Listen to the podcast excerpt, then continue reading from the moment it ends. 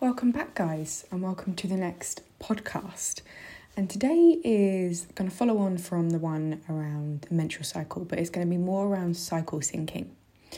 So I've been currently reading, well, currently reading a book called Inflow, and it's kind of a description all around cycle syncing.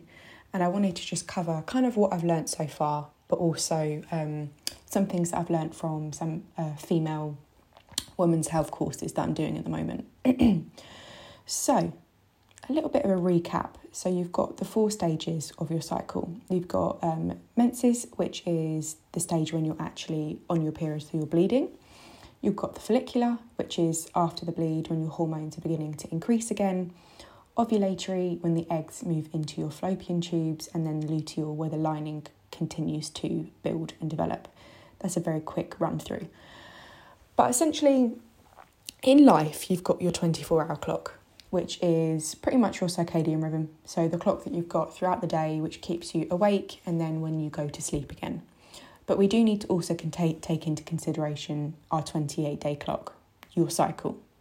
They are very tightly linked, and a disturbance in one can lead to disturbances in the other.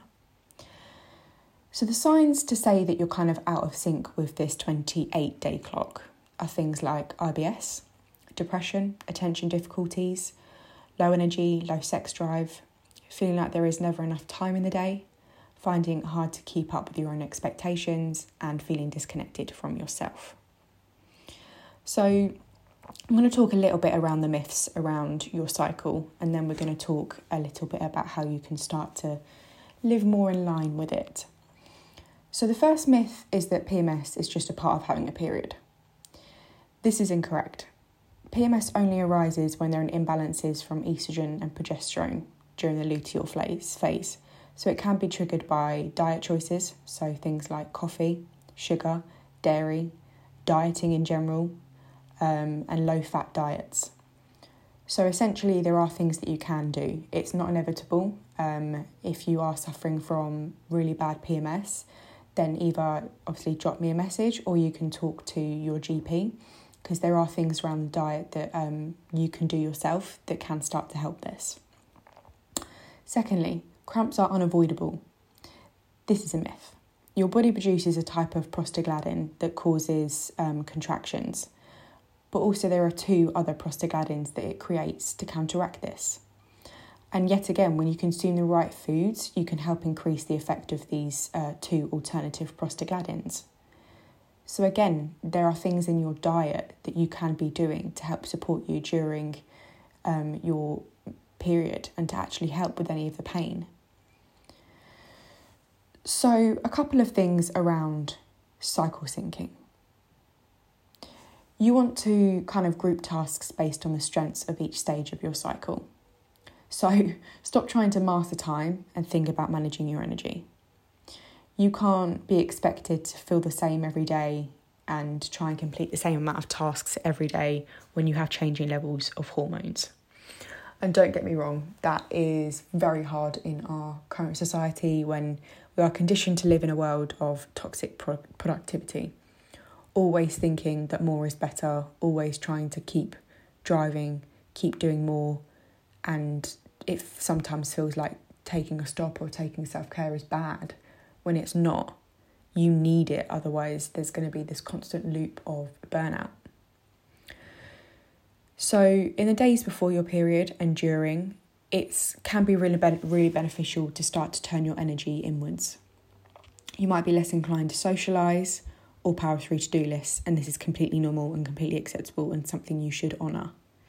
Instead of stressing about how to fit it all in, which ultimately is going to make you feel worse, focus on the must do and then move the rest. What do you need to do in these next couple of days? The rest of it, do when you are more energized. This way, you are focusing your effort and supporting yourself physically. This time can also be good for like analysis of the previous week, but thinking about your goals. So, if you ever want a time to journal, this is probably your best time to do it. In the days after your period, this is when you want to be moving the tasks to. You are open to new creative opportunities, to beginnings. This is when you kind of focus on what do you want to do more of in life? What intentions can you set? this is like your awakening phase. During ovulation, this is when you're going to be most social. So this is when you're going to be make, wanting to make connections, building a community. If you have any like face to face meetings with anyone, it's a great time to say it during your ovulation phase because you're going to be social.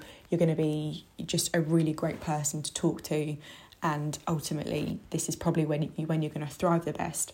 Versus having a meeting during your period when you're low in energy and you don't want to socialize, these two different versions of you are going to be very, very different. And then in your luteal phase, so the run up to your period, this is when you can be task and detail orientated. Start to bring those projects to a close and ensure you're very firm on your boundaries. So that's kind of like what I've learned so far. So it's a very quick run through, and of course, I will be keeping you up to date as I go through.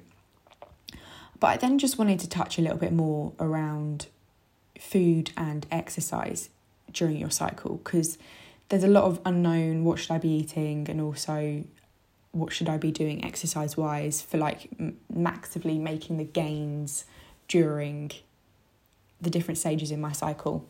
So with hunger, obviously during your cycle you've got your main hormones being estrogen, progesterone, and then also luteinizing hormone. Um, but I want to kind of focus on so estrogen. There are three different types of estrogen in the body, and estrogen has a large role on appetite. So when estrogen is high in your follicular phase, appetite is usually lower. And when estrogen goes down in your luteal phase, appetite increases as your satisfaction after a meal is reduced. So essentially, ghrelin increases feelings of hunger, and estrogen down regulates ghrelin, so hunger is little less. And it also influences CCK, which then influences your feeling of fullness.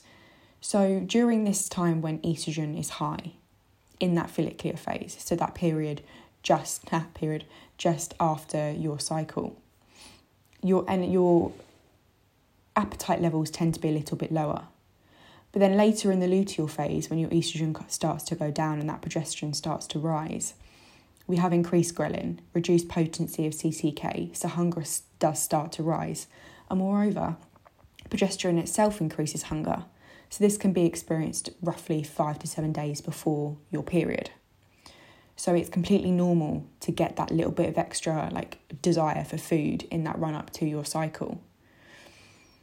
And obviously, I always think, okay, how can I pop this into actual play with any of my clients? So, if you do track, this could look like an extra 200 calories. It does depend on your um, BMI, but roughly 200 calories. And your body is going to tend to want that more towards carbs and fats than proteins. If you don't track, just eat intuitively, intuitively with your body. Okay? Honor what your body is asking it for. So that's a little bit around the hunger.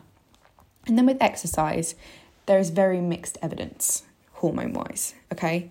So with hormones, estrogen dominance in the first two weeks, this is going to aid muscle repair. It's going to act as an antioxidant during exercise, meaning that it's going to reduce muscle damage. And it does heighten strength just before that period of ovulation. So, hormone wise, it does appear that you might want to front end your workouts. So, essentially, those first like two weeks and then progesterone dominance in the last two weeks. So progesterone is a little bit more catabolic, meaning it breaks muscle down more than it builds it up. It's going to decrease strength mid luteal phase. It can lead to things like weight gain, low moods, low self like expectations. But realistically, it's very individualized. Hormones affect people in very, very different ways. If I tell you you're going to be tired, you're probably going to be tired. So I'm not going to. What I would recommend is that you track your strength, your mood, and your energy across your own month. So, how do you feel in week one, in week two, in week three, in week four? It's really good, like, um, what is it, period trackers such as like Inflow and things like that that can help with this. And then you can monitor how you feel week by week. It's another thing with um, like when your your weight does tend to increase just before your cycle because of the changing in hormones levels leading to more water retention. But then don't think if, if you're like on a weight loss journey, don't think, oh my God, I failed. Compare that week to the week, the same week the month before, and no doubt you'll see that there is still such a big change. So everything you do needs to be individualized. If you have really bad PMS, obviously looping back to the first point, do start to consider your nutrition and drop me a message if you want any help with that. But you can have a deload week in PMS, which essentially means that you front load your training to those first couple of weeks, and then when you're in a lot of pain in that last week before you start your cycle, just reduce the volume or reduce the weight, and we just work with that. Interestingly, though, research has shown with oral contraceptives that they can have a really great impact on um, like things like body image and PMS symptoms.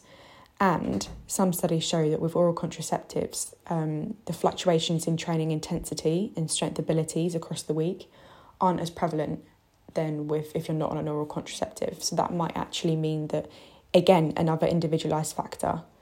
So throughout all of this, I want you to understand that this is based on an individual case by case purpose.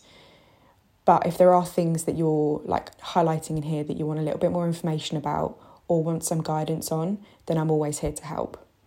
But essentially, looping it back round to the key points, nutrition is going to be so important for how you feel, but also those PMS symptoms. Exercise, do it when you feel best and when you feel most confident, and work on your own 28 day cycle. And as of work wise, when you're on your cycle, take that time to be reflective.